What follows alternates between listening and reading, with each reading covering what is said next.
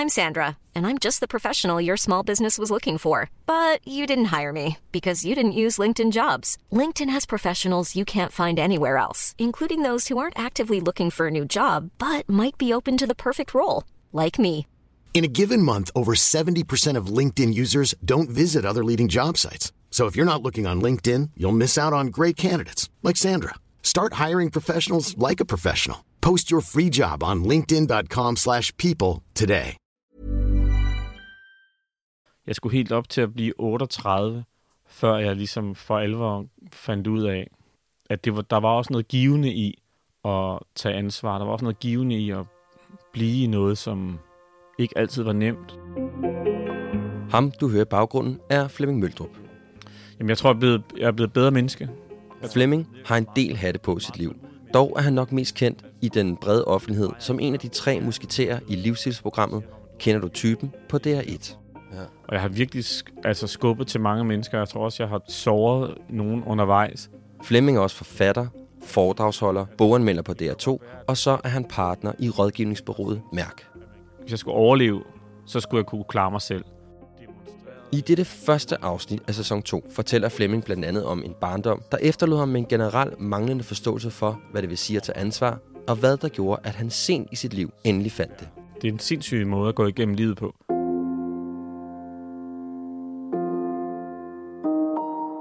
Mit navn er Mikkel, jeg er 43 år, fraskilt og far på halv tid, og jeg er på jagt efter at genfinde min identitet som mand. Derfor har jeg besluttet at tale med mænd, som jeg beundrer, og finde ud af, hvad deres livserfaringer har lært dem, og forhåbentlig få nogle råd, der kan hjælpe mig videre på min vej til at blive en bedre mand. Velkommen til Handkøn.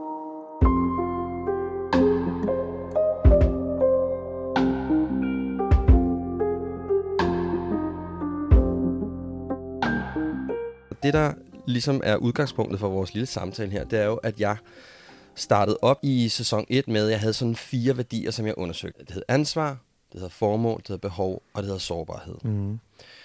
Og for mig i starten var de sådan meget sådan fire søjler, der stod sådan meget majestætisk ude i landskabet, og så skulle man sådan fylde dem op en efter en.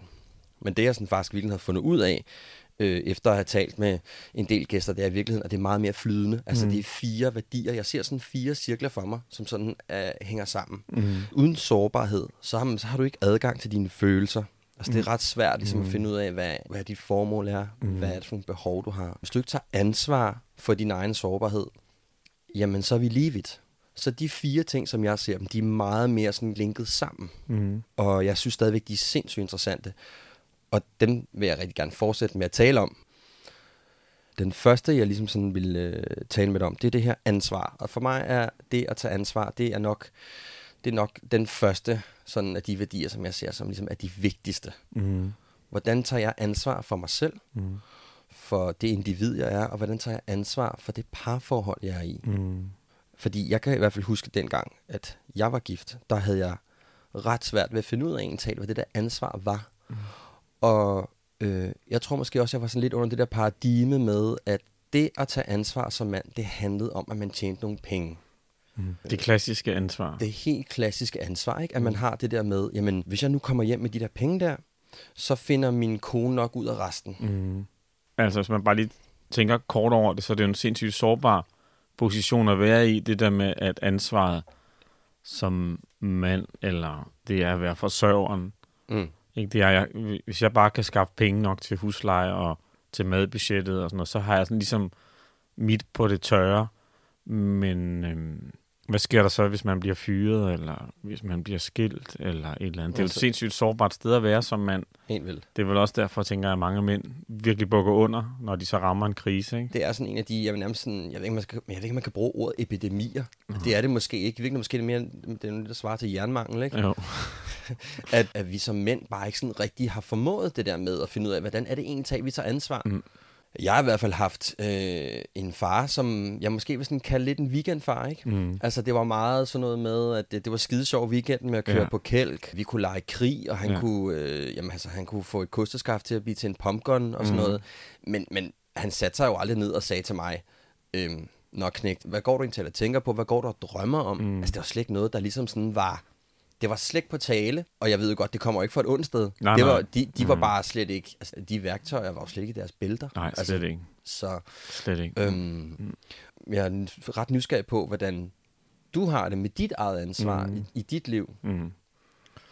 Jamen, altså, jeg, det er et godt spørgsmål, det med ansvarene. Mm. Jeg er jo øh, vokset op i en, øh, hos en enlig mor, uden en far. Og, øh, og det har haft øh, mange konsekvenser. Jeg har også, også vokset op i en ressourcesvag familie. Hvordan har det haft konsekvenser for dig? Jamen, det har haft konsekvenser på den måde, at jeg ret hurtigt og ret tidligt ligesom øh, demonstreret eller formuleret min egen overlevelsesstrategi. Altså, som hvis jeg som dreng skulle komme igennem min, øh, en hård barndom, øh, så skulle det være, så skulle jeg kunne tage hånd om mig selv. Øhm, Så din mor, din mor tog ikke hånd om dig, eller hvad? Jamen, min mor gjorde sådan set det bedste, hun kunne, men det var ikke særlig... Jeg synes ikke altid, det har været tilstrækkeligt på en eller anden måde. Så jeg synes, at jeg har haft, jeg har haft, en, jeg synes, jeg har haft en hård barndom. Øhm, Hvad, hvad for nogle ting tænker du, hvor, hvor hun ikke har sådan har... Jamen, jeg tror, at min mor har haft virkelig meget at se til. Hun blev mor i en meget tidlig alder, ikke? og måtte skifte en uddannelse, øh, og fik først en uddannelse sent, øh, og øh, måtte knokle virkelig hårdt for at, få ting, for at få enderne til at mødes, og har måske ikke været sådan en mor, som øh, har været specielt fysisk. Altså sådan noget, så jeg kan ikke huske, at jeg har siddet på skødet af hende, eller Nej. sådan fået, fået, sådan, øh, blevet, fået læst godnathistorier og fået kram. Det lærte mig ret hurtigt, det her med, at, øh, at hvis jeg skulle klare mig, så skulle jeg, hvis jeg skulle overleve, så skulle jeg kunne, kunne, kunne klare mig selv.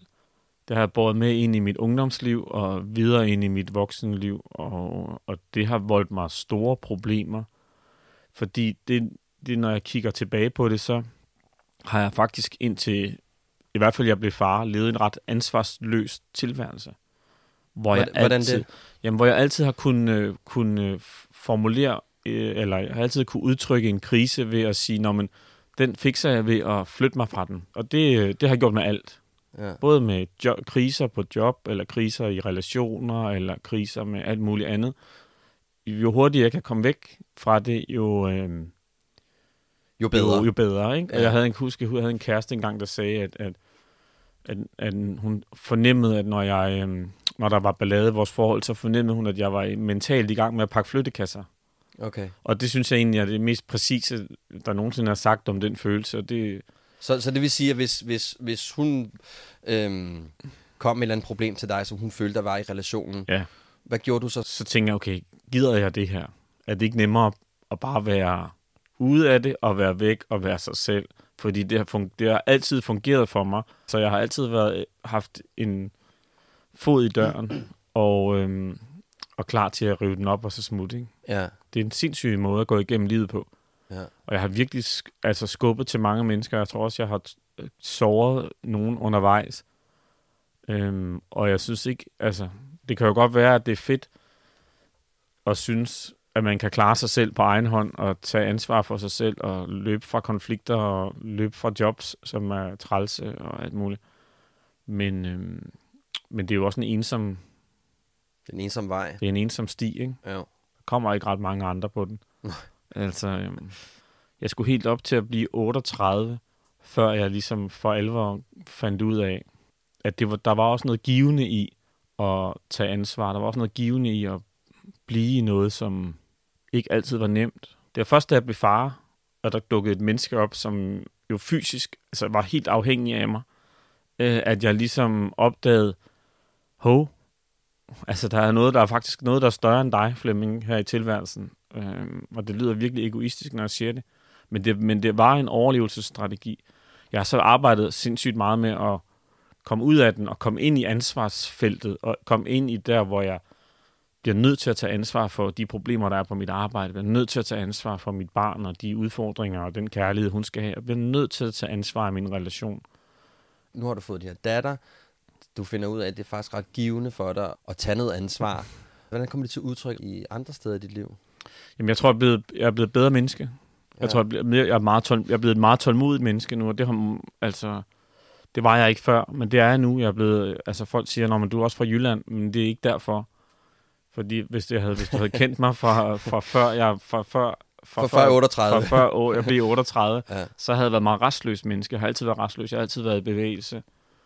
Øhm, jeg kan huske, at øhm, min datters mor snakkede meget om i legendernes tid, der Brad Pitt, han har snakker om, at han har sådan en bjørn inde i sig selv, som er i hi i perioder, og så vågner den, og så raserer han alt i sit liv og river det hele ned og fra hinanden, og den der bjørn er vågen. Meget godt billede på, hvordan Kan du jeg, genkende den Ja, den bjørn kan jeg sagtens Ja, genkende, okay. den bjørn der. Men jeg kan ikke, den har ikke været, den har været hi, altså stort set siden jeg blev far, men før det, der var den faktisk ret tit vågen. Men, øh, men bjørnen er ligesom den her ting, der hele tiden sørgede for, at jeg holdt, holdt mig i bevægelse, og jeg var, gik meget i byen, og jeg var, altså jeg var, alt, jeg var all over på en eller anden måde. Jeg skulle overhovedet ikke ned i noget, der kunne minde om at falde til ro. Nå, man, kan også, man kan måske også tale om, at altså, hvis vi kigger på sådan en bjørn kontra et menneske, ikke, så er en bjørn rimelig sådan, retarderet. Ikke? Jo, den er totalt instinktiv. Altså, Ja. Det tror jeg har været i mange år. Ja. Ja. Jeg ved faktisk ikke, hvad det vil sige, det med ansvar på den store klinge. Jeg har kun 12 års erfaring med det. Oh, men det lyder som om, du øver dig rimelig meget Ja, på men det. jeg øver mig rigtig meget Ja. ja. på det. Ikke? Og, Hvordan, hvordan øver du dig egentlig så på det? Selvom du kun har de 12 år. Ja. Men nu tager jeg tager ansvar. Ja.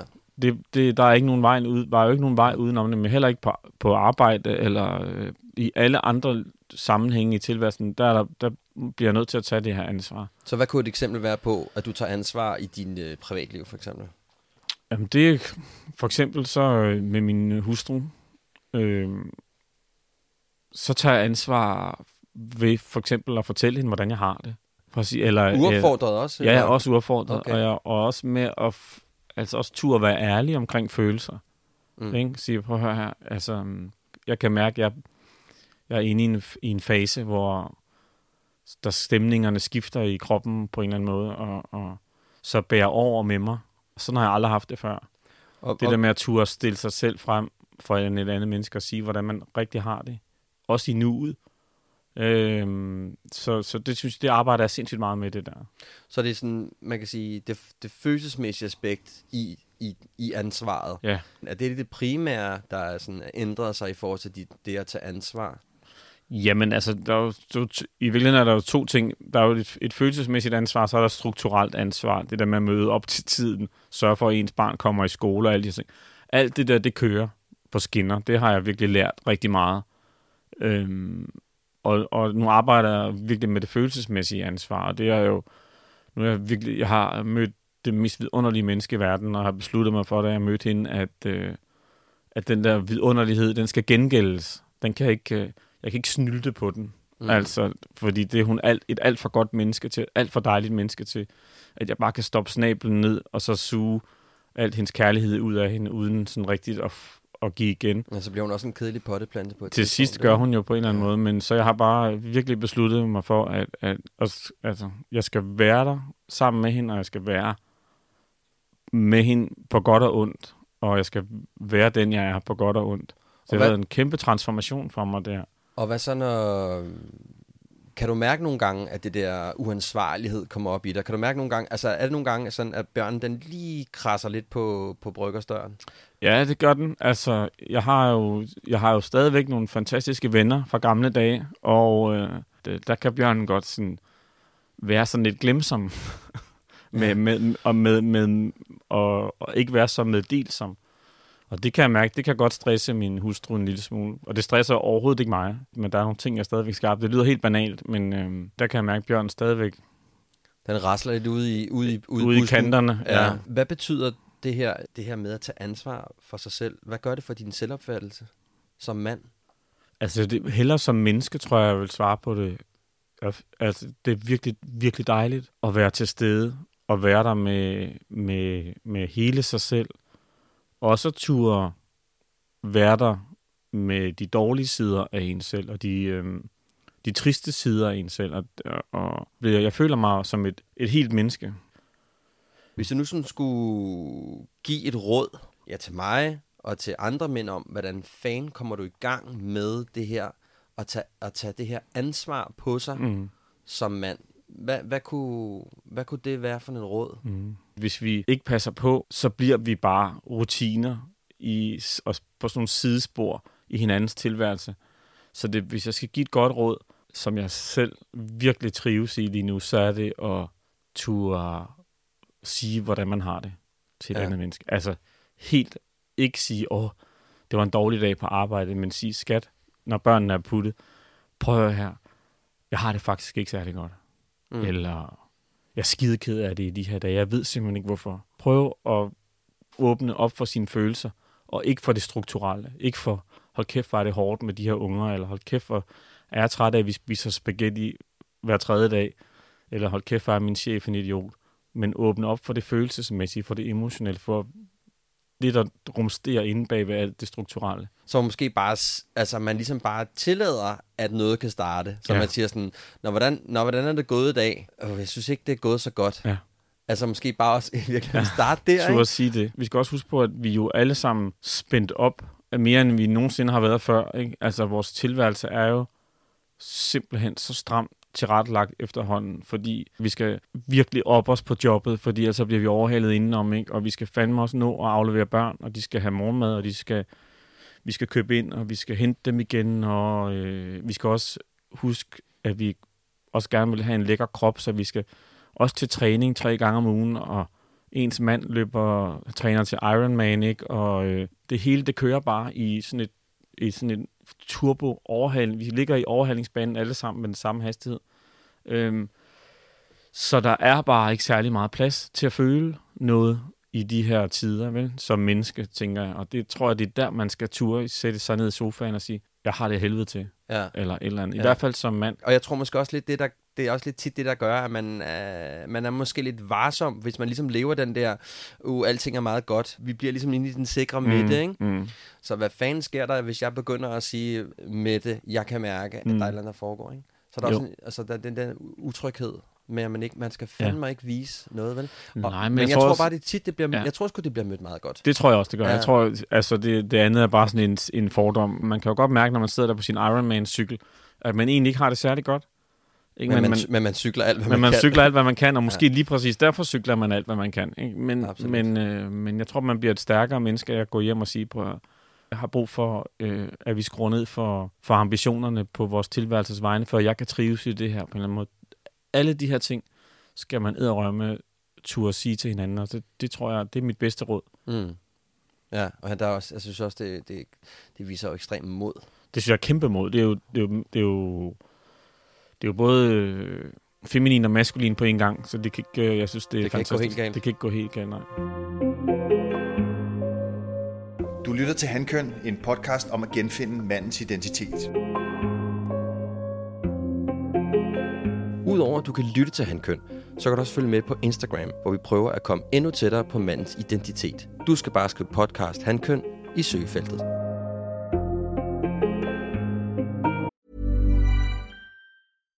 If you're looking for plump lips that last, you need to know about Juvederm lip fillers. With Juvederm Volbella XC and Juvederm Ultra XC, your lip look, whether it's subtle or bold, can last up to one full year with optimal treatment and no additional maintenance. Find a licensed specialist and see if it's right for you at juvederm.com today. That's J U V E D E R M.com. Add fullness to lips in adults over 21 with Juvederm Volbella XC or Juvederm Ultra XC. Do not use if you have severe allergies or a history of severe allergic reactions, or if you're allergic to lidocaine or the proteins used in Juvederm. Tell your doctor if you have a history of scarring or taking medicines that decrease the body's immune response or that can prolong bleeding. Common side effects include injection site redness, swelling, pain, tenderness, firmness, lumps, bumps, bruising, discoloration, or itching. As with all fillers, there's a rare risk of unintentional injection into a blood vessel, which can cause vision abnormalities, blindness, stroke, temporary scabs, or scarring. For full important safety information, visit juvederm.com.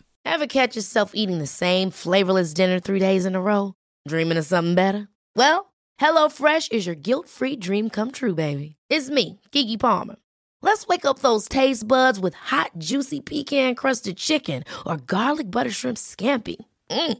Hello Fresh. Stop dreaming of all the delicious possibilities and dig in at HelloFresh.com. Let's get this dinner party started.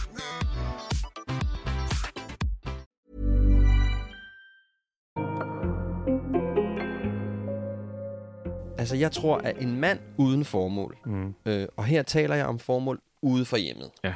Ikke at have et, et formål, det er ekstremt farligt for en mand. Mm. Fordi det bliver sådan lidt en, øh, en, en, øh, en ridder uden mission, hvis jeg skal blive sådan lidt Ja. højstemt et øjeblik. mm. Ikke? Mm. Mm. Hvis man ikke ved, hvorfor man tager overtøj på om morgenen og marcherer ud Ja. og afsted, så bliver det en lille smule formålsløst. Mm. Og det jeg tror det er ekstremt farligt for en mands identitet. Det tror jeg også. Men jeg havde sådan 15 år, hvor jeg sådan, jeg følte mig ikke sådan helt tilpas, hvis jeg skal være sådan helt ærlig. Der var, det var aldrig sådan, der var altid et eller andet, der stod og prikkede mig på, på skulderen. Ja. Altså, jeg var sgu bare sådan nok lidt små, små knotten, ikke? Ja. Jeg tænker sådan på, øh, har du sådan defineret for dig selv, hvad dit formål er? Ja, altså, øh, mit formål har egentlig nok bare været altid at øh, få så meget ud af tilværelsen som overhovedet muligt. Jeg har aldrig haft nogen øh, langsigtede karriereplaner. Jeg har aldrig skulle blive til det ene eller blive til det andet. Og derfor har jeg altid øh, kastet mig ud i mange forskellige ting.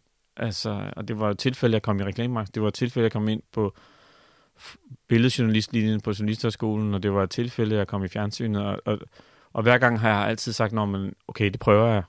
Men Og så er ser vi, hvad men, der sker. Men hvad er det, der driver dig? Jeg tror, det er øh, øh, lysten til at opleve helt, helt banalt, så tror jeg, det er eventyr. Det er lysten til at være på eventyr. Mm. Mm. Og tage på eventyr.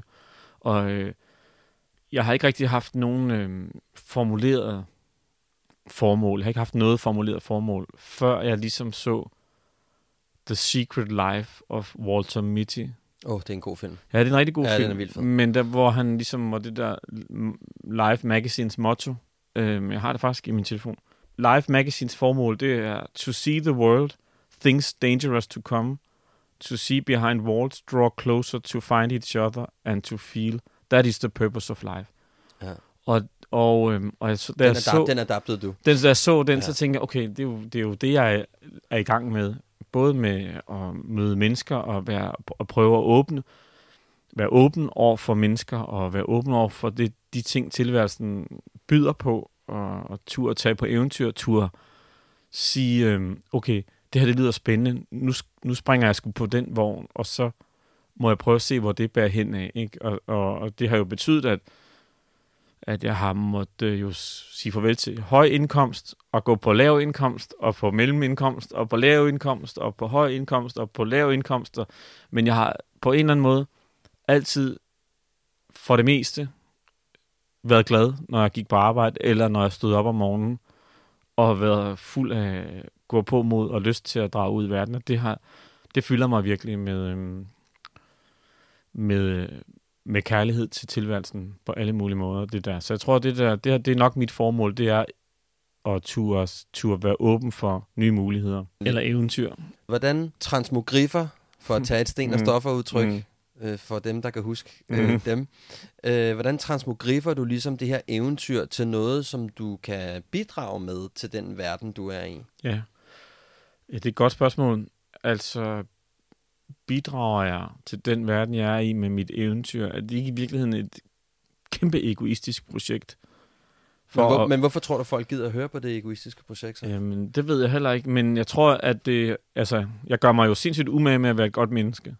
Og måske er det et kombination af at være eventyrlysten, og så det der med at være et godt menneske. Altså, vise hensyn, tage hensyn, møde folk med åbenhed og kærlighed og smil, og prøve at være, sætte positive aftryk i tilværelsen frem for negative aftryk. Det, det, det synes jeg er enormt vigtigt for mig. Hvorfor er du med i det der, kender du typen så? Hvad, hvad, hvad ligger der i det? Jamen, altså, det er fordi, at øh, jeg er med i Kender-typen, fordi at jeg fik muligheden, og så tænkte jeg, at det kunne være sjovt. Og Ja. så gjorde jeg det. Og det er sjovt. Det er pisse sjovt at være med i Kender-typen. Og, øh, og, øh, og det, har, det at være med i Kender-typen har åbnet for nye eventyr. Der er sådan set ikke noget højere formål for mig i at være med i Kender-typen, andet at det er sjovt. Ja. Og det skal være sjovt. Og det synes jeg, det skal, det, og det giver mig energi.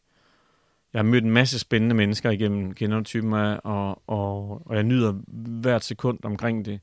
Og det er ligesom det, der gør, at jeg kan komme hjem og være en god far, og jeg kan komme hjem og være en god mand, og jeg kan gå på gaden og møde mennesker og være et godt menneske, når jeg møder andre mennesker. det er, at jeg får energi, god energi ud af de ting, jeg kaster mig over. Og det er super vigtigt for mig. Jeg er bare sådan vild. Jeg står og tænker jo på, på fuld øh, remoulade og tænker sådan, hvad, kan jeg vide, hvad det egentlig er, du, hvad du giver fra dig? Som, øh, når man altså, det er da Ja. ret interessant ikke, at sige, hvad er det egentlig, du giver fra dig, som gør, at du kan holde foredrag, som gør, at du er Yes, med ja. i, i, i tv. Der må være et eller andet, der må være et eller andet tematik, tænker jeg. Vi står vi her og prøver at finde ud af, hvad dit formål Øh, går ud på. ja, ja, men jeg tror- men jeg synes bare, det er interessant. folk, jeg, jeg, jeg tror, jeg er en ret likable character. Øh, og jeg tror, at øh, der er mange, der skriver til mig på Instagram og alle de der sociale medier, som jeg er på. Og det der med at sige, at det er enormt inspirerende, og jeg, at jeg, og jeg, og jeg kan ikke selv se det, for jeg prøver sådan set bare at, at At være dig. jeg kom så tæt på Mm. den person, jeg synes, jeg er. Mm. Og det, det er sådan et kæmpe arbejde, synes jeg. Men det er hele tiden noget med at skrælle nogle lag af, eller hele tiden noget med at gøre sig umage, og, og ikke at ty til øh, ned i de øh, vante spor med de der refleksvaner, de refleksvaner, vi har og sådan noget. Så jeg prøver sådan set bare på, det er faktisk lidt det hele tiden. Måske er det det, der er formålet Ja, i jeg tilværelse, men jeg prøver bare ja. på hele tiden på at komme så tæt på den person, jeg kan mærke, den Flemming, jeg kan mærke inderst inde, ikke? Ja, så det der, Og- altså det der med at vise, at man kan godt være et autentisk menneske. Ja, og det er jo det, det er noget af det, som jeg får ros for, og også kritik for i fjernsynet, det er jo, at jeg bare, Ja, puha, du skal ikke stå der og vise, hvem du er. jeg skal ikke vise du skal ikke stå der og være dig selv, vel? Nej, hold op med det. Ja, og det er der jo sindssygt mange, der godt kan lide, men der er også nogle, specielt nogle særlige anmeldere, der ikke bryder sig om den der autenticitet i fjernsynet, ikke? som jo bare er sådan en Aarhus-dreng, der godt tør snakke om, at, øh, at øh, der også har haft svære perioder i sit liv, eller godt kan lide shawarma, eller hvad fanden ved jeg, jeg har, som, men, men, men øh, så, så det er nok det. Det er nok det der med at komme, så- komme så tæt på, Kode ind. ja, ja, og være, Mm. måske i virkeligheden så autentisk som muligt, ikke? Mm, i alle sammenhænge, mm. tænker jeg. Det er ret interessant. Altså, Ja. det er da en ret, det er da et ret fint formål. Ja, det, det, det, når vi nu står her og finder det frem, så synes Ja. ja. jeg faktisk også, det er ret fint. Ja, altså det, øh, det tænker jeg, der er mange, der kunne... Det, der er jo i hvert fald et eller andet, der Ja. tyder på, at den, at den form for formål om at vise et autentisk menneske, det er jo måske virkelig også noget af det, som vi øh, som mennesker leder lidt efter. Ikke? Altså, at der er nogle mennesker, der tør at sige, "Jamen, prøv, jeg er sådan her, jeg er Ja. fuld af fejl, Ja, ikke? som jo er... for det er jo også... Som er jo, hvad skal man sige, den store tematik, der er i, øh, i, i den verden, vi mm. lever i lige nu. Ikke? Mm. Ud, altså, uden skal ikke blive sådan for generelt, så bliver det også en lille smule banalt. Ikke? Men Jo. altså, øh, der er jo det der med, for helvede mand, vi må ikke lave fejl. Vel? Nej. Ja. Så et formål om at være, øh, Altså, det vise en autenticitet. ja, vise mig, altså så- være så autentisk, være så en autentisk udgave af mig selv som muligt. Det tror jeg måske i virkeligheden er det, det der er mit formål. Mm. Og det må jo så briste eller bære, ikke? Mm. Hvad giver det dig at have det der, den, den tilgang til dit, til dit formål? Altså, hvad giver det dig som menneske? Jamen, en kæmpe optur. Ja. Jeg får en masse energi ud af det her. Jeg får masser af fed energi. Jeg får masser af øh, mod. Øhm, jo mere jo mere succes jeg får med at skralde lag af, jo flere lag tør jeg ligesom skralde af. Og det er jo ikke, fordi jeg er på sådan en buddhistisk rejse mod noget guddommeligt. Det er slet ikke det. Jeg er bare på vej mod øh, et sted, hvor jeg står helt tydeligt som mig selv over for mig selv først og fremmest, ikke? og så over for de nærmeste øh, i min vennekreds og min relation og kærlighedsrelation. Øhm, og så sigt, ikke sekundært, men i tredje ring må det så være over for alle andre. Ikke? Mm. Øhm, det, men det er det er jo fedt. Man får jo, jeg får jo mere mod, og jeg får mere lyst til det, jo mere folk omkring mig synes, at det fungerer. Mm. Og det er jo, så det, det, det giver mig en masse lyst til at blive ved. Mm. Og kunne man øh, få et lille råd fra Flemming omkring, hvordan man kunne lede efter sit eget formål?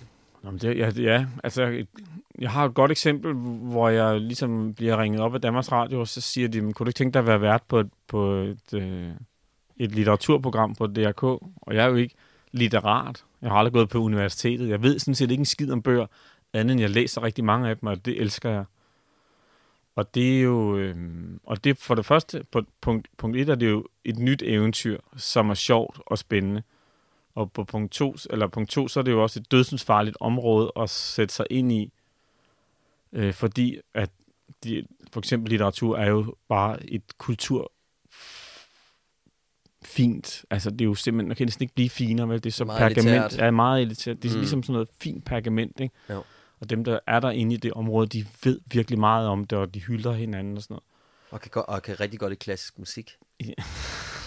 Men det, men det kaster jeg mig så over, ikke? Og så har jeg så 48 bogprogrammer, og, og jeg får, altså anmelderne hader mig, ikke? Aviserne hader det, men folk, alle der ser med, elsker det, ikke? Hvorfor det, gør de det? Jamen, fordi at jeg jo sidder der og demonstrerer, at jeg er bare ligesom dem, Mm. ikke? Jeg læser fucking bøger, ligesom 99 procent af alle mennesker læser en bog, ikke? Mm. Og så, så snakker jeg om det på den måde, som de vil have talt om det på. Og de resonerer helt sindssygt godt.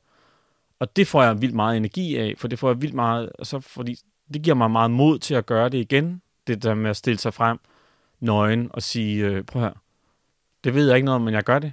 Ikke? Så, så der er et eller andet med, altså det jeg hørte dig sige, det er, at, at der er noget i det her med at turde fejle. Det er kæmpe, kæmpe, Ja. kæmpe meget det, det handler om. Ja. Det, det handler sindssygt meget om at turde stille sig ud på, på isen, uden at vide, om den rigtig kan bære. Og så sige, når man, her er jeg, nu gør her, jeg det. Her fisker jeg. her fisker jeg, nu Ja. gør jeg det. Jeg gør det så godt, jeg kan. Hmm. Øh, I kan lide det eller lade være. Ikke? Mm. Og det tror jeg er meget det, det handler om. Det handler sindssygt meget om at ture, ture gøre det. Ja, turde, turde gøre det, man egentlig sådan går lidt og brænder for. Præcis. Ja. Og, te, og teste af, tænker jeg også, ikke? Og så teste det Ja. ja. af. Du lytter til Handkøn, en podcast om at genfinde mandens identitet.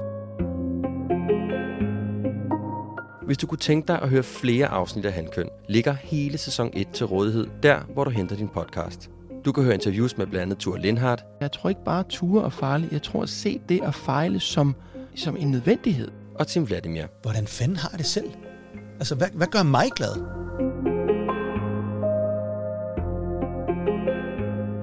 Så er der jo det her behov. Mm. Øh, og jeg startede med i sæson 1. Først var det sådan, hvad er din ufravigelige krav til din relation? Mm. Og det kunne jeg sådan mærke, ah, det var sgu lidt for hårdt og lidt for rigidt. Mm. Så begyndte jeg at arbejde med at sige, jamen, hvad er dine behov? Hvad er det egentlig, du har brug for i din relation for at ikke til, til sidesætte dig selv? Men jeg kan mærke, at jeg begynder sådan lidt at pedalere og, og bakke lidt igen, mm. og sige sådan, hvad for nogle ufravigelige krav har du til din relation? Altså, hvad kan du ikke undvære, der er i relationen? Og hvad for nogle behov har du? Og der kan man sige, de er jo lidt mere fleksible. Mm. Altså for mig har jeg nogle ufravigelige krav i forhold til den person, Mm. jeg skal være sammen med. Omkring en lethed og en undersøgelse øh, af hinanden, og et virkelig stort ønske om at vokse sammen. Mm. Det er så nogle af mine ufravigelige krav. Og hvis jeg ikke får det, har jeg fundet ud af, at så bliver jeg en rimelig kedelig version af mig selv. Altså der går en lille smule øh, sofa-kartoffel i den. Ikke? Ja. Og så er der de her behov, som handler om, at jeg har måske brug for at dyrke noget sport, jeg har brug for øh, at læse, jeg har brug for at gøre nogle ting, som kun handler om mig, men de er fleksible mm. i forhold til, hvornår jeg kan gøre dem. Ja. Giver det, giver det Ja. mening? Ja. Er du klar over, hvad for nogle ufravigelige krav du har? Ja, det tror jeg. Altså, jeg har, jeg har nogle, en, ikke en lang liste, men jeg har i hvert fald nogle, nogle krav, som jeg gerne vil have opfyldt. For det første er det tillid. Jeg har behov for at, at være i en relation, hvor den anden part stoler på mig. Jeg, kan, jeg mistrives i mistillid, når vi lukker døren, og hver for sig går ud i verden så stoler vi også på, at den anden kommer hjem igen. Jeg synes, jeg skal arbejde unødvendigt hårdt på at, øhm, at bruge utrolig meget energi på at være noget, jeg ikke er, hvis den tillid mangler. Fordi så overkompenserer jeg helt sindssygt. Altså, så render jeg rundt om den anden person og danser og Det bliver en lille gøjler. Ja, jeg prøver at sige, når man hey, nu skal du se, du er virkelig den eneste ene og sådan noget, og det, det, det, giver, det, det, det bliver ikke godt. Men jeg har i hvert fald behov for, at man er sammen, så har man også valgt hinanden. Jeg har et krav om tillid, ikke? Mm. Har du andre krav? Øhm, jeg har et krav om kærlighed. Det lyder banalt. Det har ikke så meget med sex at gøre i virkeligheden, men det er mere det her med at være tætte. Jeg kan enormt godt lide at kunne holde i hånd, eller nusse, eller du ved, lige tage om hinanden, eller jeg kan godt give, lide at give fysisk udtryk for, at jeg er, jeg elsker min hustru. Og det kan jeg godt lide at gøre alle mulige mærkelige steder. Jeg kan godt lide, at vi er ude at spise, vi sidder i et selskab. Jeg kan godt lide, at jeg kan nå hendes knæ under bordet, og lige, give, og lige røre lidt ved hende. Altså, alt det der. Og, og jeg kan også godt lide at få det igen. Så den, den fysiske tilkendegivelse er også utrolig vigtig for mig. Og har du sådan andre ting, du tænker, det, det, det er sådan nogle ufravillige krav, jeg har? Ja, og så den ærlighed Ærlighed. omkring følelser. Okay. Det der med at fortælle hinanden, hvordan vi har det, det synes jeg er enormt vigtigt. Altså, det synes jeg, det er måske virkelig det allervigtigste krav for Mm. mig, fordi at, øh, ellers så bliver det svært at manøvrere i, hvordan mangler du noget fra mig, eller mangler jeg noget fra dig, hvis man ikke tør sige det. Hvad fanden skal vi så med hinanden? Altså, Ja. Hvordan, øh, hvordan er du kommet frem til de fire ting, eller de tre ting, du nævner der? Jamen, det, det er jo simpelthen bare livserfaring. Ja. Langsom filtrering af oplevelser og øh, konklusioner og alt muligt arbejdet sammen og samtaler med terapeuter og al, altså alle mulige forløb, jeg har været igennem undervejs, som gør, at det her, det skal der i hvert fald, det, det er ligesom de byggeklodser, jeg kan bygge relationer på. Ja, det er dit fundament, Ja. som skal være der. Ja. Hvis ikke jeg får de der ting, så, så tror jeg, så bliver det svært for mig at bygge Relationer. bygge relationen og Okay. bygge mig selv ind i den. Hvordan kommunikerer du egentlig de behov? Jeg siger det Okay. Helt lige ud af landevejen. Ja. Det har jeg fundet. Det, det har jeg lært. Det er det bedste, man kan gøre. Jeg kan ikke, øhm, det kan ikke komme frem ved, ved hjælp af små hints, eller jeg kan ikke sidde i sofaen og være muggen, eller jeg kan ikke øh, skubbe et glas ned på gulvet, eller hvad fanden man nu kan finde på, ikke? for at, ligesom at demonstrere, at man er utilfreds med noget. Jeg bliver bare nødt til at sige det. Så du har og måske også haft, det lyder som om, du også har haft perioder, hvor du ikke har været specielt tydelig omkring, at du godt vidste, du havde de der. Ja, det, det, øh, der har jeg brugt mange år på at være, at være skidesur. Jeg har også brugt mange år på at gå, øh, gå i seng, uden at sige godnat. Ikke? Altså, øh, fordi jeg har været pisse utilfreds med et eller andet. Men øh, det gider jeg simpelthen ikke mere. Det er lang siden, jeg har holdt op med det. Så nu er det bare svisken på disken, so to speak. Ja. Og hvordan bliver det modtaget, når du gør sådan? Altså, øh, det er jo ikke sådan, jeg kommer brasende ind ad døren og råber, nu må vi tale sammen, fordi jeg, jeg far her er utilfreds. Øh, det er slet ikke sådan, det foregår. Det foregår jo som regel igennem en samtale, ikke? og jeg tænker, det er bedst, at det foregår sådan der. Fordi så er det også der, det bliver modtaget. Så du bygger den stille og roligt op? Ja. Altså, ja. det er der, det bliver modtaget mest frit. Så lytter vi til hinanden, og så snakker vi os frem til, hvad er, det, hvad er der så for et behov, der ligger bag ved det, du siger? Hvad skal vi gøre? Og, og er det noget, der vi skal gøre for en periode, eller er det noget, vi skal gøre altid?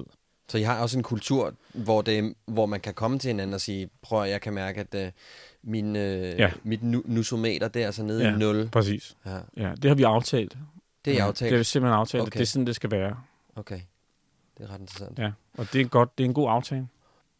Og hvad har du så nogle behov, altså som sådan, du ved, er til forhandling, men du ved, det er noget, du har brug for. Har, er du klar over, hvad det er?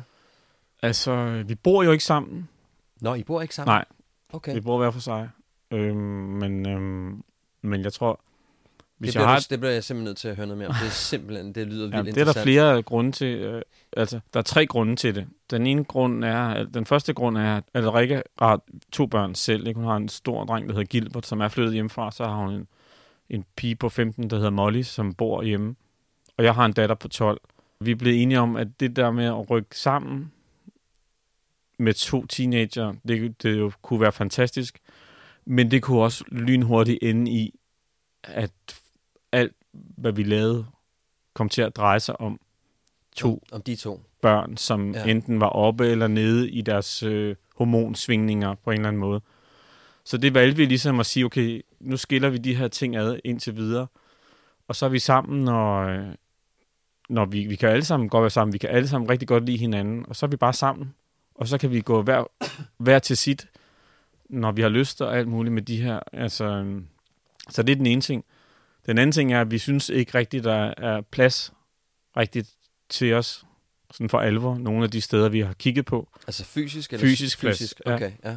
Og den tredje ting er det her med, at det faktisk en gang imellem er meget rart og øh, ikke at skulle være sammen. Det lyder sindssygt mærkeligt, men det kan faktisk godt være en lise i en relation, at man kan gå hver til sit for en kort periode og trække vejret mm. og lave noget andet.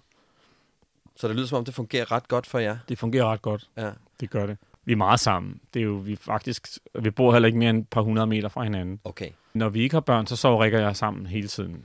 Og hvad med din øh, ekskone? Og fungerer det? Det fungerer fint. Ja. Det fungerer så godt. Det er Ja. sådan et eksemplarisk samarbejde. Ja, ja. Jeg er heldigvis med på samme bølge der. Åh, jeg har også fedt. en... Øh, min ekskone og jeg er virkelig gode venner. Det gør og jo bare en kæmpe forskel. Det gør...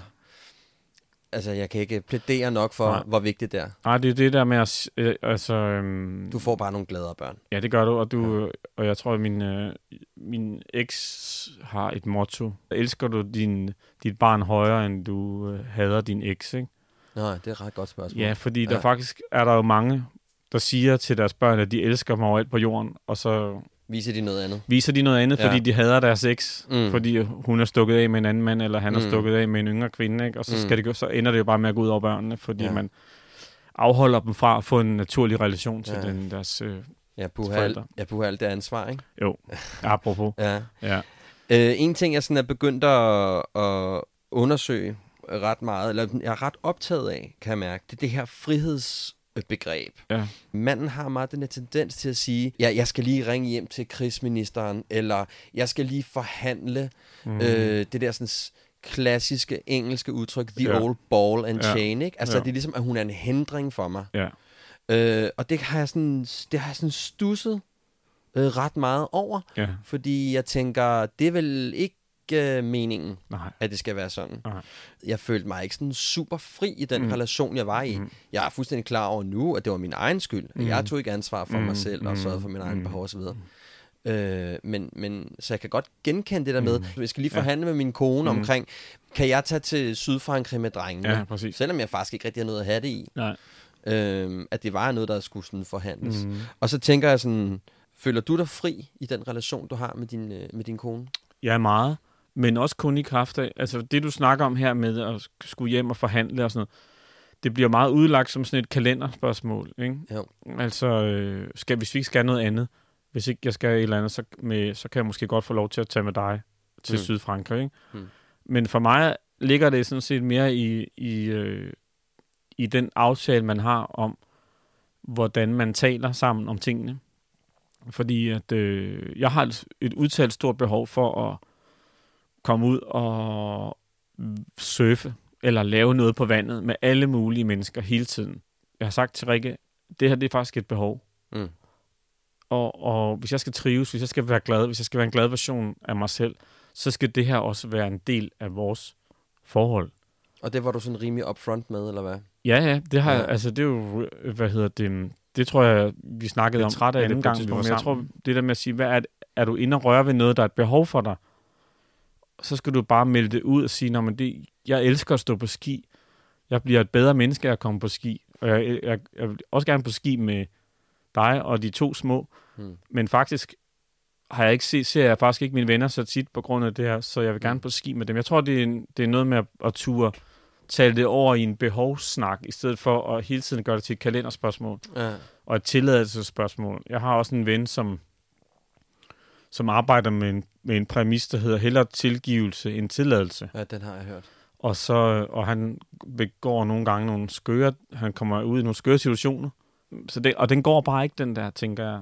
Altså, men jeg, jeg ved det ikke. Jeg tror, for mig er det, har det, er det det der med at sige, finde ind til, hvad er det, der er fis og ballade, og hvad er det, der er behov. Fordi fis og ballade, det bliver man nødt til at tale om upfront som en kalenderting, hvis du forstår Mm. begrebet. Mm.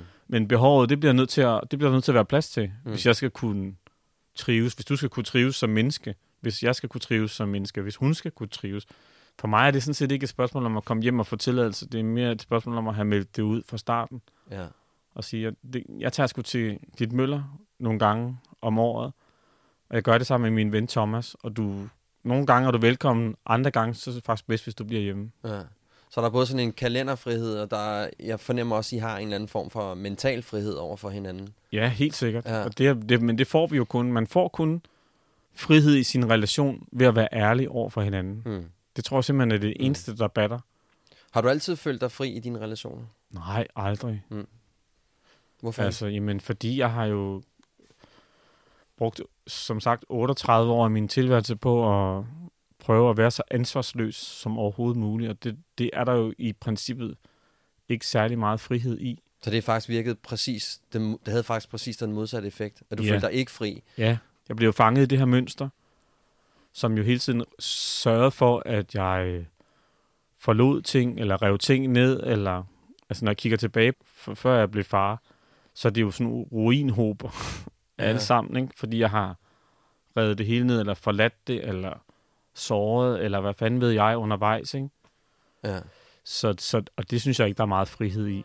Jeg synes, der er mega Mm. meget frihed i at være ærlig. Du lytter til Handkøn, en podcast om at genfinde mandens identitet. Hvis du synes om det, du hører, må du rigtig gerne gå ind på Apple Podcast og skrive en anmeldelse.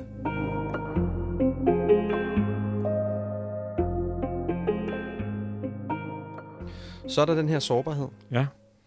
øhm, som øh, jeg tror, jeg taler for de fleste mænd, når jeg siger, at det er øh, godt nok en øm tog. Ikke? Jo. Altså, det er et sted, som vi bare ikke skal hen. Mm. Øh, og jeg har selv kæmpet rigtig meget med det mm. i Mhm. rigtig mange år. Øh, at jeg simpelthen ikke...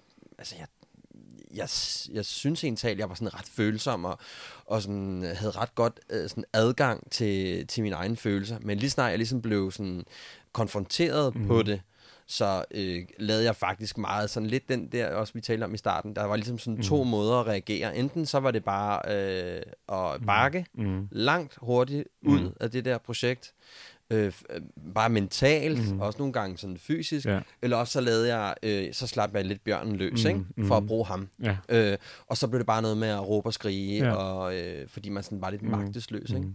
Jeg kunne godt mærke, at der lå og rode et eller andet Mm. rundt, men det der ligesom det der ligesom skete for mig, det var så, det lå bare der puttet og, og festrede nede mm. i Mm. bunden af mig, og så på et tidspunkt, jamen så, øh, så blev jeg enormt vred over, at der ikke var nok vanilje i koldskålen. Ikke? En, jeg havde en interessant, da jeg fortalte Rikke, at jeg skulle herind, så så kom vi til at snakke om det her med, at øh, jeg sagde ham, jeg, jeg skal ind og snakke med Mikkel om, hvad, hvad det vil sige at være mand. Og jeg tror ikke, jeg ved, hvad det vil sige at være mand, for jeg tror, jeg er vokset op uden en far, så jeg har nok kun feminine følelser i kroppen. Og så sagde Rikke, og det synes jeg egentlig er rigtigt, sådan, men hendes opfattelse er, at, at der findes ikke feminine og maskuline følelser. Der er en grundfølelse i os alle sammen. Ikke? Og så som, øh, og det to har vi to også snakket om, altså, Ja. og så er der en kultur, kulturel barriere, som definerer, ikke? Og, øh, men, men følelsen af sorg hos en kvinde er, er, er den samme følelse af sorg hos en mand. Men så har manden bare lært, Hold din kæft. hold din kæft, Mm. ret dig op, stiv ud af din seng, tag på arbejde, mm. øh, bid det i dig, Ja. øh, drukne det med en bajer, eller hvad fanden du nu... Øh, Knald det væk. Ja, et eller andet, Ja. ikke? Og det, det er ligesom, det synes jeg er enormt interessant snak, den der. Og det er jo virkelig, jeg synes jo, manden er mega sårbar, fordi han ikke har fået lov til at sætte lige så mange ord på sine følelser, som kvinder har. For kvinder er det er det, det, er det mest logiske i verden, at de sætter ord på følelser over for hinanden hele tiden. Og vi mænd har bare lært, Det er enormt ulogisk. det, Det, skal man ikke ulogisk, gøre. det skal man ikke gøre. Og Mhm. jeg, kan, jeg har også, når jeg skal prøve at sætte mig ned med mine venner, man, og snakke om følelser, altså, øh, jeg har et par venner, hvor, det, hvor jeg virkelig godt kan, og så har jeg sindssygt mange venner, hvor vi slet aldrig kan nå til bunds, fordi det hele tiden bliver skubbet til side af noget andet. Hvordan har du det med, at du ikke kan tale med dem om det? Jeg, det synes jeg er dybt frustrerende, fordi at, øh, jeg kan jo se, hvor sårbare det gør dem. Og det er jo altid manden, der ender med at, næsten altid manden, der ender med at kaste en håndgranat ind gennem vinduet hos ekskonen og hendes nye mand, ikke? Mm. Og, og sprænge hans børn i luften og alt muligt. Fordi han ikke ved, hvad han skal gøre. Fordi Mm. der er ikke nogen, der har fortalt ham, hvordan skal man, hvad skal jeg gøre af de her følelser? Hvad skal jeg gøre af det her oprør? Hvad skal jeg gøre af den her sorg? Hvad skal jeg gøre af den her glæde? Øhm, så, så, så jeg synes, at manden er utrolig sårbar, og jeg, altså, og, og jeg har fundet ud af, at, at, at det der med at få lov til at tale om sine følelser, og vise, hvornår jeg er allermest sårbar, hvornår jeg er allermest øh, åben for stød, ikke? øh, eller kan vælte som kul. Det gør mig faktisk bare til et øh, stærkere menneske Mm. og en bedre mand, Mm. fordi jeg, får, fordi jeg har de samme følelser som min, min hustru. Så hvis jeg får lov til at tale om dem på samme måde, hun har, som hun gør, så bliver jeg bare et bedre menneske af det. Ja, og det, og det er lige præcis, som, som du også nævnte før, det var jo noget, vi, det er jo også noget, som jeg går sådan rigtig meget og, Ja. og sådan spekulerer over Og det er for pis, øjeblikket, ikke? det er pisse interessant. Ja, fordi øh, netop som lige præcis som du siger, jamen vi, vi, vi har jo vel for helvede de samme grundfølelser. Ja. Ja. Jeg vil ses, jeg vil anerkendes, jeg vil have lov til at sige, når jeg har det dårligt. Ja. Jeg, vil, jeg vil have lov til at være ked af det. Jeg er ked af det på samme måde, som du er. Ja, og så vil jeg også, men så får jeg også lyst til at det det at sige sådan, det er jo ikke fordi, vi så skal sidde i en rundkreds oh. med to balalaikaer og græde med rav om, om halsen. Men det kunne jo være for eksempel bare kunne Som sige, vores øh, fædre gjorde. som vores fædre jo var rigtig dygtige til. Ja. Men, men måske man kunne sige, øh, prøv her, øh, jeg kan sgu mærke, at jeg bliver sgu lidt ked af det over det, du siger. Ja. Så der, er- så er der også noget interessant i det der med at sige sådan, jamen i virkeligheden, så er vi måske bare rigtig meget ens indeni. Ja. Men vi har nogle yderpunkter, som er forskellige, som skal være forskellige. Du skal være en mand Mm. på nogle områder. Mhm. Du, du har øh, nogle fysiske attributter, der gør, at du har større hænder og dybere Mhm. stemmebånd. Mhm. Højst sandsynligt end din kone. Måske. Ja, det ved jeg ikke. og det er jo det, der tiltrækker os. Mm. Og den, kultur, den kulturelle barriere, som ja. Vi kalder, som er blevet sat op foran os, Ja. jamen den er måske i virkeligheden gjort, at vi i virkeligheden fjerner os fra hinanden på en måde, som er usund. Ikke? Jo. Jeg synes, at manden er, føles, været. manden er følelsesmæssigt undertrykt. Ja, I det, jeg synes ikke, han har, han har ikke lov til, og han har svært ved at give udtryk for sine følelser. hmm. Fordi jeg er helt overbevist om, netop som du også selv snakker om, det her med, at vores grundfølelser er ens ja. Altså den sorg, jeg kan føle over tabet af en ven, er den samme sorg, som min hustru føler over tabet af en veninde. Eller den samme følelse af at være utilfredsstillet på et arbejde, som hun er. Øh, men øh, vi er kulturelt, det, manden er kulturelt, altså den måde, han udtrykker sine følelser på, er kulturelt betinget. Og jeg ved ikke, om det er kvindernes skyld, at det er sådan her, eller om det er mandens egen skyld Mm. eller om det bare er noget helt strukturelt op i det øvre samfundslag, det ved jeg ikke. Men Mm. jeg ved i hvert fald bare, at, det, at vi ville få nogle sundere mænd, hvis også der var plads til, at manden kunne tale følelser. Mm. Jeg tænker sådan, at det, uden at det skal blive sådan en øh, stor øh, snak omkring historie og sådan noget, men jeg tror, det, det handler der rigtig meget om, at vi historisk set har det været en sindssygt dårlig idé at sidde med en balalaika rundt om bålet, ikke? Og sige, uha, jeg kan godt mærke, jeg kan godt blive lidt nervøs i morgen, når vi skal i kamp med naboklanen, ikke? Jamen, jeg kan også godt mærke, at det bliver noget værre rod. Og så, så har man stået lidt derude med sit svær og sit flotte skjold, og så ja. har Ja. det været lidt noget, ikke? Men det er ligesom om, den er bare ikke rigtig blevet opdateret siden, man. Nej. Den er sådan stille og roligt aftaget. Altså, Mm. jeg oplever meget i min omgangskreds, at det er sådan, Nå, hvordan går det? Det går pis godt. Ja, jamen, det går super fedt. Mm. Og så, så går der halvanden time, og 31 bajer senere, mm. så er der en, der siger, det går ikke så godt. Men jeg har en ven, som er vokset op i et kollektiv, og øh, hans far sad over i hjørnet med en avis og ikke sagde noget, når kvinderne holdt møder og om fremtidens samfund. Og, øh, og der havde han faktisk ikke noget at skulle have sagt. Så han blev ligesom øh, ekskluderet fra den samtale. Ja, for han var jo ikke en del af fremtidens samfund. Han var jo en del af samfundets problem, Ja. manden, ikke? Ja. Der i 70'erne. Og, øh, og jeg tror, at det, øhm, det har dels givet øh, to ting, nemlig at øh, nogle sønner, nogle børn som os, som måske, når vi så når ind til det, er bedre til at tale om følelser i virkeligheden. Men det har også givet en hel masse mænd, som har sagt, jeg skal eddermame ikke have klinket noget her, så jeg lader bare som ingenting og holder min kæft. Mm. Og det tror jeg altså ikke, der kommer, det, det bliver man altså ikke sund af, på en eller anden måde. Jeg tror, der, vi har glemt at give plads til hinanden Mm. mm. På det følelsesmæssige område. Jeg ved godt, der er en masse andre strukturelle problemer og omkring mandens dominerende rolle i samfundet, men lige præcis her, når vi kommer til at skulle snakke om følelser, der synes jeg, der kunne vi godt give manden en hjælpende hånd. Det er lidt noget med, der skal, der skal, øh, der skal gives et fripas, ikke? Jo, for jeg tror et ikke på, andet- at et, han... Et eller andet fripas ja. i forhold til at sige, okay, godt, nu får du lov til at prøve. Ja. Øver du dig på, stadigvæk på din sårbarhed? Jamen, det gør jeg jo, fordi jeg har lavet den her aftale med Rikke om, at, øh, at vi siger tingene, som, øh, som vi føler dem. Øhm, og det har jeg, jeg har jo fundet ud af, det er utrolig vigtigt for mig som mand at være sårbar. Øh, fordi det gør mig ligesom om, at det gør mig til et mere helt menneske. At få lov til at tale om mine følelser. Ja. Øhm, så det synes jeg, det har været en enorm interessant erkendelse. Mm. At jeg faktisk vokser ved at få lov til at sige, at jeg, hvordan jeg har det. Har du stadig udfordringer med at være sårbar over for Rikke, eller over for dine venner, eller over for dine kollegaer? Eller? Nej, det synes jeg ikke. Jeg, Nej. kan også, jeg, jeg kan også godt være sårbar i gendertypen. Okay. Altså, ja. så det synes jeg faktisk ikke, øh, jeg har problemer med tværtimod. Jeg så synes, det kan næsten gå den, i den modsatte grøft, eller hvad? Ja, jeg ved ikke, om jeg skal passe på med at blive for sårbar, men, men jeg tror, jeg skal passe på med at... Nu var vi hjemme hos en... øh, Vi var ude og lave kendertypen, og var hjemme hos en hovedperson, som, øhm, som havde måttet vinke farvel til en stor kærlighed, fordi at øhm, hun kom fra et andet land, og øh, hun ville gerne hjem til sit hjemland, og han ville dels ikke med, mm, men han ville heller ikke dels ikke med, fordi han ikke ville miste sit arbejde. Han ville ikke sige sit job op, for han var så glad for sit arbejde. Okay.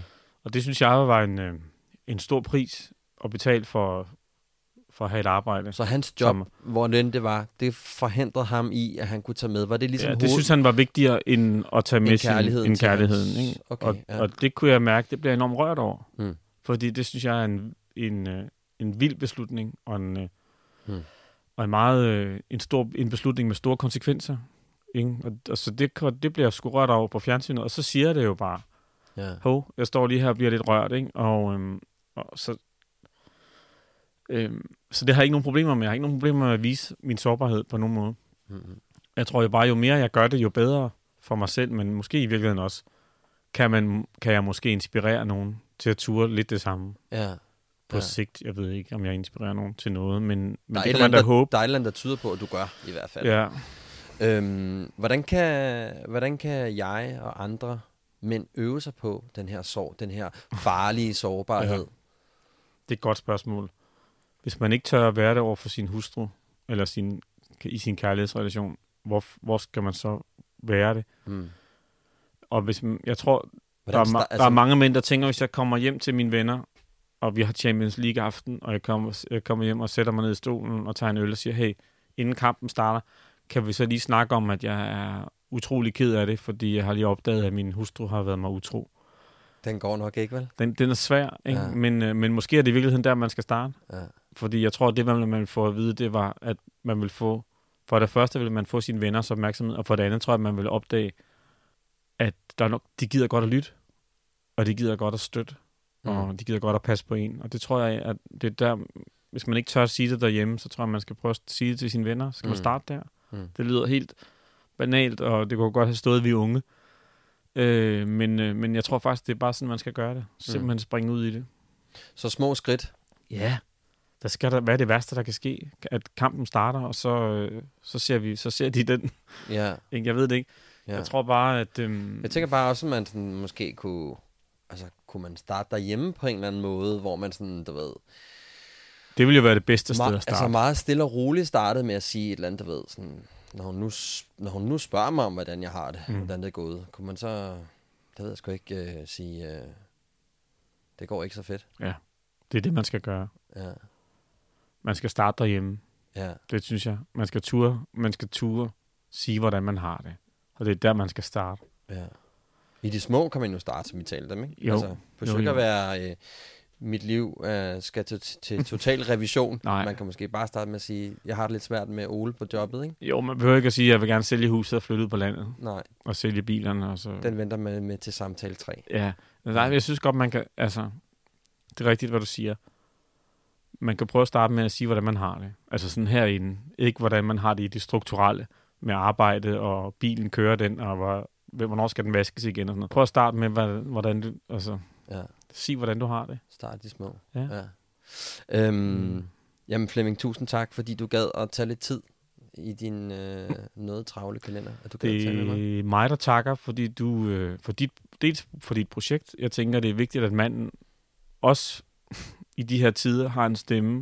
Mm. Og, øh, og så tak, fordi du havde lyst til at, at, at lytte til mig. Det er, Ja. det er virkelig glad for. Jamen, og lige med. Mm. Tak. Selv tak.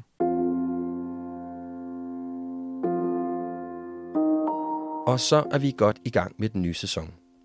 Udover de fire værdier, som jeg stadig er meget nysgerrig på, og danner grundlaget for mine samtaler, så er jeg begyndt at interessere mig for, hvordan ordet frihed må passer ind i det moderne parforhold. Taget betragtning af, at det virker til, at vi som individer er meget fokuseret netop på ikke at miste den.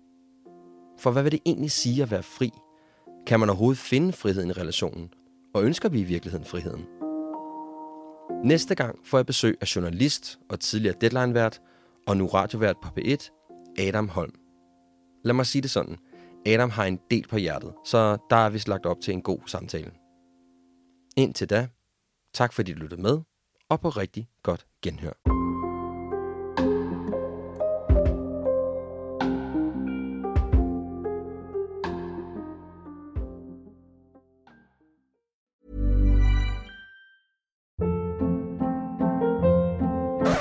Hold up. What was that? Boring. No flavor. That was as bad as those leftovers you ate all week. Kiki Palmer here, and it's time to say hello to something fresh and guilt-free. Hello Fresh. Jazz up dinner with pecan-crusted chicken or garlic butter shrimp scampi. Now that's music to my mouth. Hello Fresh. Let's get this dinner party started. Discover all the delicious possibilities at hellofresh.com. Hey, it's Paige DeSorbo from Giggly Squad. High quality fashion without the price tag. Say hello to Quince. I'm snagging high-end essentials like cozy cashmere sweaters, sleek leather jackets, fine jewelry, and so much more. With Quince being 50 to 80% less than similar brands.